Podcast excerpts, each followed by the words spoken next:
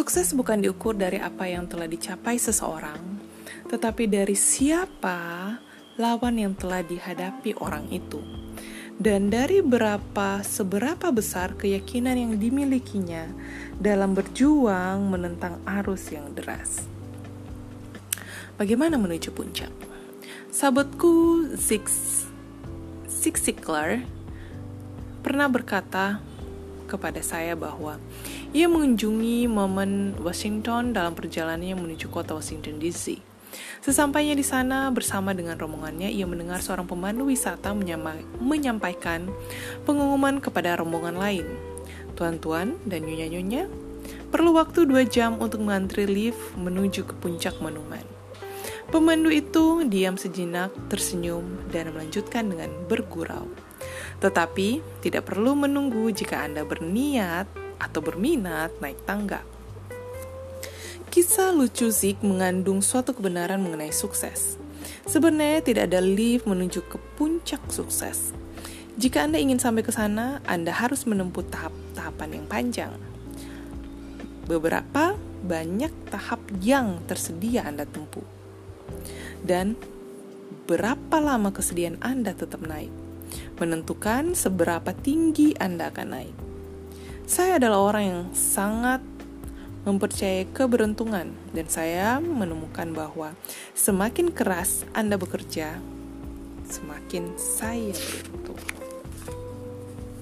Genius Sarah Sate pemain biola terbesar di abad 19 dari Spanyol. Pernah digelari pemain jenius oleh para kritikus musik. Menanggapinya, Sarah Sate menjawab, "Saya jenius Selama 37 tahun saya berlatih 14 jam sehari. Dan baru sekarang mereka mengatakan saya jenius. Anda bisa menjadi bintang satu jam jika Anda membuat setiap menit berharga. Setiap pencapaian suatu hasil yang bernilai tinggi membutuhkan harga yang tercantum di dalamnya. Pertanyaannya selalu, apakah Anda bersedia membayar harga untuk memperolehnya? Dengan kerja keras, pengorbanan, kesabaran, kepercayaan, dan ketekunan. Setahun dari sekarang, Anda mungkin berharap Anda telah memulainya hari ini.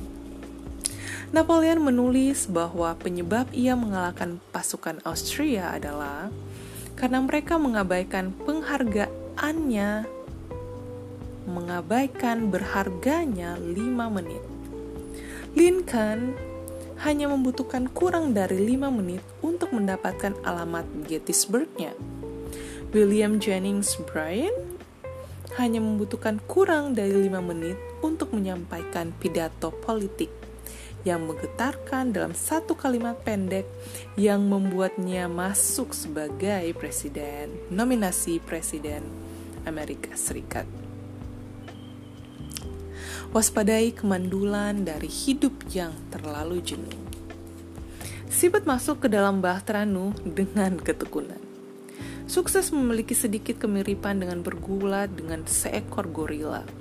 Anda berhenti bukan pada saat Anda lelah, Anda berhenti pada saat gorilanya lelah.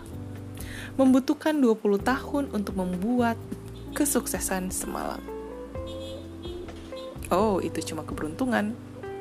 Ia bekerja dari pagi sampai malam hari.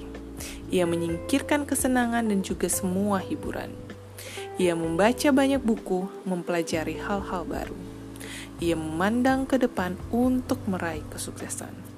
Ia terus melaju kencang dengan keyakinan dan keberanian.